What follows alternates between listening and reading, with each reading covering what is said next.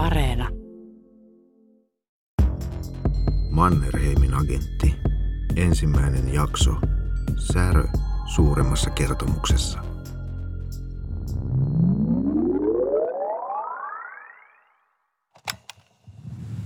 Paul Vieno Oskari Oramaa, syntynyt Porissa, esitän kirjoittajan vastaukset kysymyksiin keskustellessamme Vilho Tahvanaisen kirjasta. Hetkinen vain.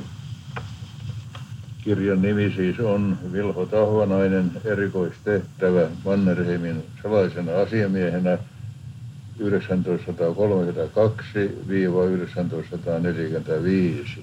1971 Akateeminen kustannusliike julkaisi kirjan, joka aiheutti suomalaisissa historioitsija- ja tutkijapiireissä jonkinmoisen kohahduksen sisällöllään.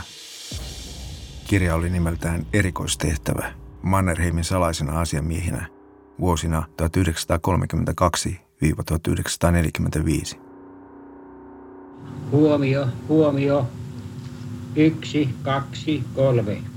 Tässä puhuu Vilho Tahvanainen. Asianani selvittää eräitä erikoistehtäväkirjaani liittyviä niitä muutamia asiakohtia, mitkä lukuisille ihmisille ovat antaneet aiheen yrittää olla viisaampia ja neuvovampia kuin mitä ovat. Ensiksi eräät ihmiset, varsinkin aktiiviupseerit ja kenraalit, ovat mukaan Mannerheimin tunteneina sanoneet, jotta tuskin, tuskin se on mitenkään mahdollista, että Mannerheim olisi minut, vähäpättöisen ja oppimattoman nuoren pojan, valinnut erikoistehtävä asiamiehekseen, joten siltä kohdalta kirja ei pitänyt paikkaansa. Tuollainen luulo ja jopa väite on tavallaan oikea siksi, ettei Mannerheim minua löytänyt, ei valinnut eikä asettanut erikoistehtävään. Erikoistehtävään minut asetti presidentti Svinhuvud ensimmäinen 11. 1932. Kirjan oli kirjoittanut mies nimeltään Vilho Tahvanainen. Tavallinen suomalainen metsätyömies ja myöhemmin yrittäjä Itä-Karjalasta. Naimisissa, yksi lapsi. Ei mitään huomiota herättävää. Siihen saakka. Mannerheim olisi tehtävään valinnut jonkun upseerin tai kaksikin. Mutta Svenhuput vaati minun olemaan eikä keitään muita. Siihen hänellä oli omat sallaiset ajatukselliset syynsä. Tuossa kirjassaan Tahvanainen väitti olleensa presidentti Svenhuvudin ja Marsalkka Mannerheimin salaisena asiamiehenä edellä mainittuina vuosina toimia lopulta Mannerheimin radiomiehenä tämän pitäessä salaista yhteyttä rajan taakse neuvostojohtoon aina Stalinia myöten käyden näin hyvin salaisia yksityisiä neuvotteluja sopien sodan kulusta siten, että rauhan tullen Suomi voitaisiin katsoa toimineen liittolaissuhteessa Neuvostoliiton kanssa. Aika hurja väite. Olonsa johtui seuraavassa asiaseikasta. He olivat tulleet siihen tulokseen. Kaikki tuo viestien vaihto ja dokumentaatio vuodesta 1932 lähtien oli Taavanaisen mukaan Mannerheimilla koottuna kansioon nimeltä Suvilahti 32. A.A. Kailan, Mannerheimin ja ehkä muidenkin provokatorisia tekeviä Itä-Karjalan Suomelle saamisen tarkoituksessa ja kommunistien kurinpidollisten toimien lisäämiseksi. Itse törmäsin Tahvanaisen tapaukseen vuonna 1998 juuri kun olin saanut valmiiksi dokumenttielokuvani hiukan vastaavasta runsaasti kysymyksiä herättävästä hahmosta Felix Kersteinistä, Heinrich Himmlerin suomalaisesta hierojasta.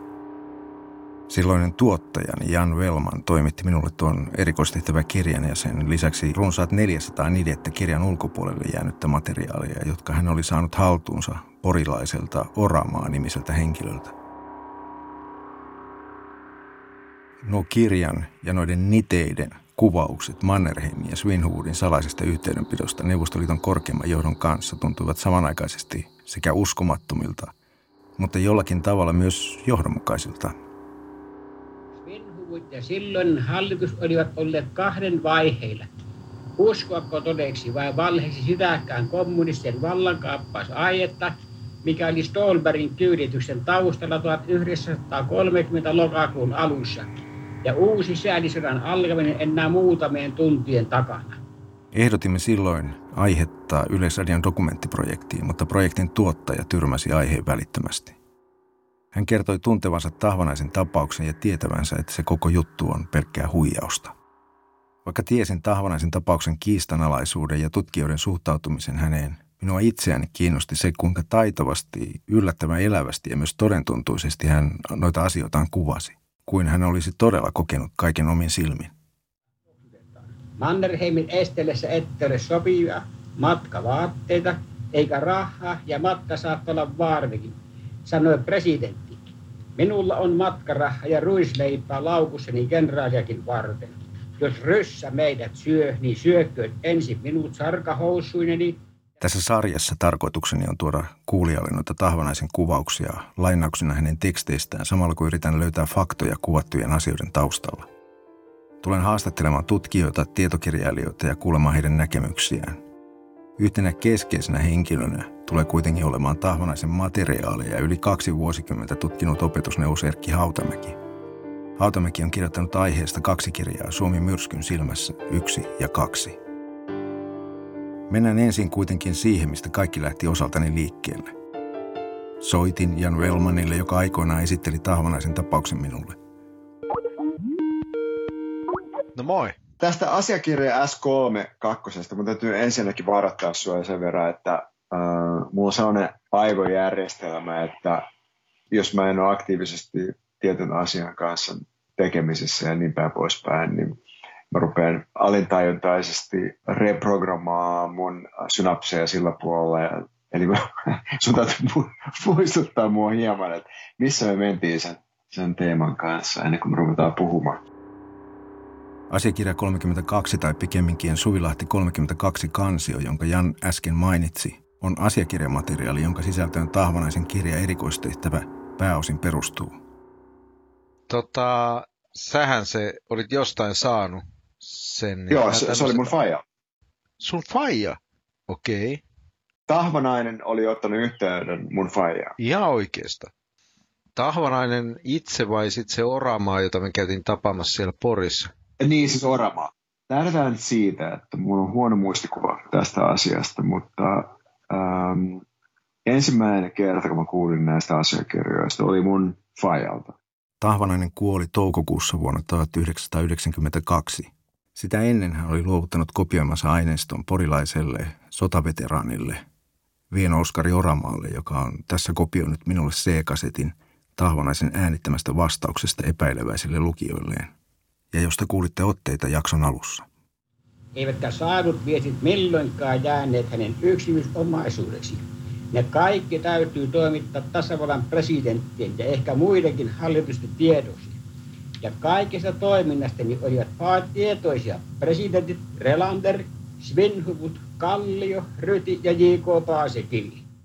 Niin sitä kautta Oramaa oli sitten ottanut yhteyden Fajaan jossain vaiheessa. Ja sitä kautta tämä ensimmäinen vinkki tästä S32-asiakirjasta oli tullut.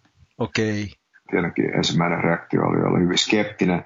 Mutta mä muistan sen selkeästi, että se oli yhdessä vaiheessa käymässä Suomessa. Ja mä menin yhteen näistä tapaamisista mukaan, koska mä olin kiinnostunut enemmänkin tapaamaan Fajaa pitkästä aikaa kuin tutkimaan, mitä nämä jätkät keskustelevat. Mutta tota, siitä se lähti syvemmälle, koska se vaikutti, että siinä tarinassa oli aika paljon merkittäviä faktoja, jotka pystyy myöskin tulkkaamaan muiden lähteiden kautta. Että jos sä pystyt kaksi tai kolme eri lähdettä synkkaamaan niiden väitteiden kanssa, niin sitten kannattaa rupea tutkimaan syvemmältä ja niin siinä kävi.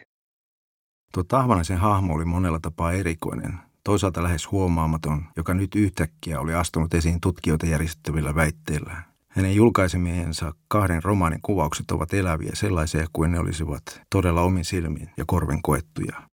Mutta sullahan oli ne asiakirjat, sä annoit mullekin ne ja mäkin kävin niitä läpi. Me otettiin pari kopioita niistä ja mä jätti mulle yhden kopion. Eli siinä oli aika paljon synkronisiteettia tietenkin meidän kesten tarinan kanssa. Mä otin sitten ekstra kopion sulle tietenkin. Paitsi että mä en saanut pitää sitä, mun piti vaan lukea sitä ja sitten palauttaa sulle. Sitten me käytiin Porissa tapaamassa sitä oramaata. Mitä me keskusteltiin? No me keskusteltiin näiden asiakirjojen semmoista aitoudesta ja sitten me kyseltiin sitä radiolähettimestä, mitä se kuvaa. Hänhän oli itse jonkin asteen tämmöinen radiospesialisti muistaakseni. Ja hän kertoi, että se oli semmoinen telex-tyyppinen laite, johon pystyttiin lähettämään viestiä se tallensi. Se vähän kuin tekstiviesti tulee tänä päivänä meille kännykkään.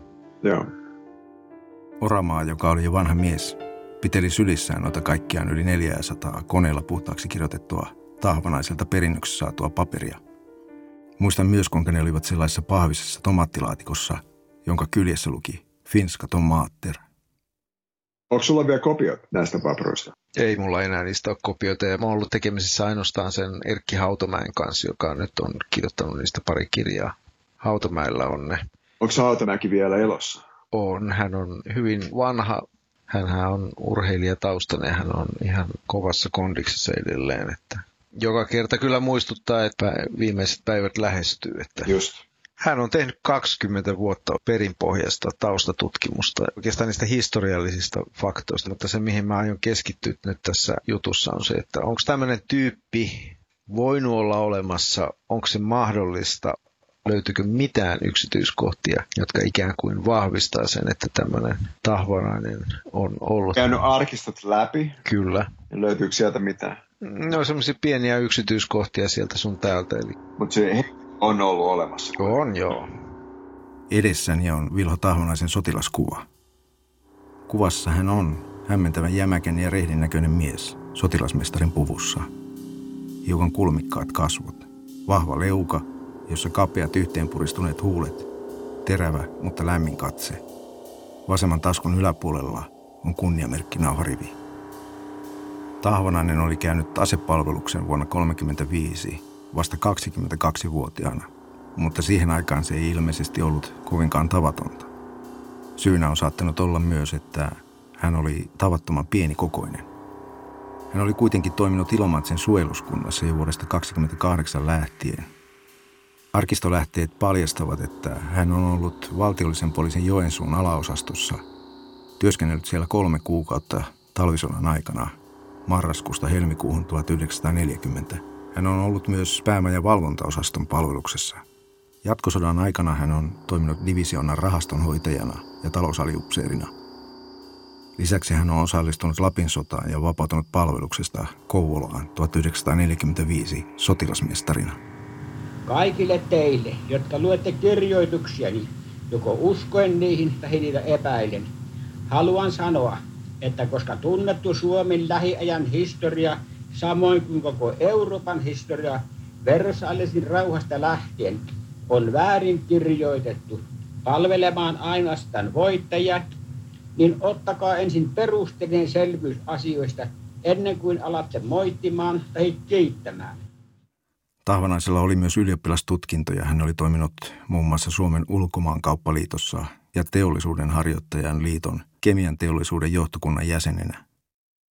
Kirjassaan Tahvanainen mainitsee useita paikkoja, päivämääriä ja nimiä, jotka voisivat auttaa hänen tarinansa arvoituksen selvittämisessä. Valitettavasti useimmat nimet ovat jo tähän päivään mennessä poistuneet elävien kirjoista. Hotellien vieraskirjoja ei Suomessa ole säilytetty. Presidentti Svinhuvudinkin arkistoja tuhottiin jatkosodan loppupuolella vuonna 1944. Muistakaa aina, että todellinen historiallinen totuus piilee taustapoliittisissa asioissa ja ainoastaan taustapolitiikan tuntija voi sanoa, mikä on totta ja mikä ei. Loppu. Koska Mannerheim oli ymmärtänyt, että Suvilahti 32 kansion sisältämät tiedot Neuvostoliiton kanssa tehdyistä salaisista sopimuksista eivät koskaan tulisi saamaan julkisuuden valoa, oli Mannerheim antanut radistille Vilho Tahvanaiselle käskyn kopioida itselleen kansion sisältö sen keskeisimmiltä osiltaan. Seuraava kappale on Vilho Tahvanaisen kirjan erikoistehtävä loppujaksosta. Tahvanainen on juuri lupautunut todistamaan valvontakomission edessä siitä, mitä Neuvostoliiton sodanjohdon kanssa on todellisuudessa sovittu, mutta Paasikivi estää tämän. Rangaistuksilla uhaten Paasikivi kielsi minua millään tavalla ryhtymästä todistamaan kenenkään puolesta sekä S32 kansiosta kenellekään edes hiiskahtamasta – Nuhde saarnansa jälkeen hän soitti Mannerheimille, joka kutsui meidät luokseen. Siellä Mannerheim sanoi minulle, että S32 asiakirja kansion todistusvoima käytetään toisenlaisella tavalla. Tahvanaisen kertomuksessa Mannerheim myöntyy ymmärtäen poliittisen paineen, ja antaa Tahvanaiselle tehtävän kopioida kansion sisältö talteen. Ollessani Helsingissä majoittuneena hotelli Karttoniin istuin huoneessani ja jäljensin kansioon kertyneitä sanomia, karttoja ja kirjeitä. Osan niistä jäljensin vielä Kouvolassa JR8 rahastonhoitaja huoneessani, jossa myös kirjoitin 150 konekirjoitusliuskaa toiminnastani Suomen valtion antamassa erikoistehtävässä sekä Mannerheimin ja Stalinin välisenä posti- ja radiomiehenä. Miten sitten Mannerheim, Paasikivi ja maamme hallitus käsittelivät jatkosodan loputtua todistusvoimaista Suvilahti 32 asiakirjasalkkua tai minun kirjallista todistajan lausuntoani on minulle täysin tuntematonta. Tänäkään päivänä en jaksa myöskään käsittää, miksi Paasikivi suhtautui tähän todistusmateriaaliin niin kielteisesti. Mutta nämä asiat tiedän. Tapahtumat ja niiden taustatekijät ovat vuodesta 1930 aina jatkosotamme loppupäivään saakka olleet sen mukaiset kuin niistä olen tässä kertonut. Seuraavassa jaksossa perehdymme tarkemmin Vilo Tahvonaisen kertomukseen omasta nuoruudestaan 2- ja 30-luvulla sekä kuulemme, mitä historioitsija Teemu Keskisarja on mieltä Tahvonaisen kertomuksesta luettuaan hänen kirjansa. Edellä oleva nauha dubattu 16. päivä syyskuuta 1900 99 kello 11 ja lähetetty Arttu Koskiselle Tampereelle edelleen käyttöä varten. Loppu. Työryhmä, ohjaus, käsikirjoitus ja kertoja Arto Koskinen, äänisuunnittelu ja musiikki Kimmo Vänttinen, tuottaja Jari Oikuri, tilaaja Juha-Pekka Hotinen, Yle Draama. Esiintyjät Jan Christian Söderholm, Vilo Tahvanainen, muut esiintyjät Arto Koskinen ja Jan Velman, äänitteen esiintyjät Vieno Oskari Oramaa sekä Vilho Tahvanainen.